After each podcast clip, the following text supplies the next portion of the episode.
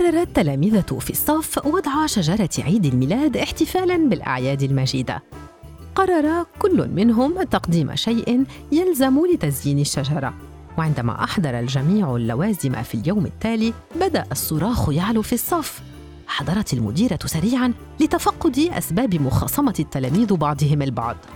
شرحت عبير أن كل أحد أحضر زينة مختلفة، وبأن الشجرة لا تتسع لكل ما أحضر، بينما الجميع يرغب بتعليق زينتهم. ابتسمت المديرة وطلبت من الجميع الإصغاء إليها جيداً. شرحت للطلاب كيف أن الشجرة هي رمز من رموز عيد الميلاد، وبأنهم كما في المنازل يجتمعون مع عائلاتهم لتزيين الشجرة، كل فرد بدوره. هنا أيضاً لا بد من أن يتشاركوا مع بعضهم البعض مهام التزيين كي تظهر الشجرة بأبهى حلة، ولأن التعاون هو أساس نجاح زينة العيد. أقنعت المديرة التلاميذ الذين اختلفوا في بادئ الأمر، لكنهم بعد الاستماع والإصغاء جيداً لكلام مديرتهم بأن الشجرة لن تكون جميلة ومزينة إذا تعاركوا على اختيار الديكور. اتفقوا فيما بينهم على مهام الزينة، كل تلميذ تولى قسماً من أقسام الشجرة، وبدأوا بمد أيدي التعاون لبعضهم البعض.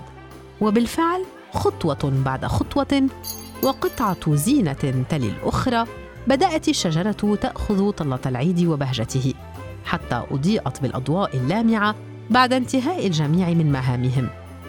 إذن كان صحيحاً ما قالته المديرة، فعندما تعاون التلاميذ مع بعض استمتعوا في تزيين الشجرة، بينما شغلت المعلمة ترانيم وأغاني العيد وغنى الأولاد بفرح واستمتاع.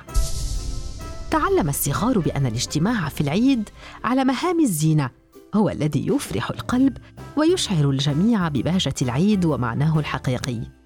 وهكذا صارت العادة، فاتفق زملاء المدرسة كل عام بأن يقوموا بوضع شجرة في الصف وتزيينها بينما يتعاونون ويغنون، محتفلين بأجواء العيد وبسره الحقيقي في الوحدة والجمعة والالتقاء.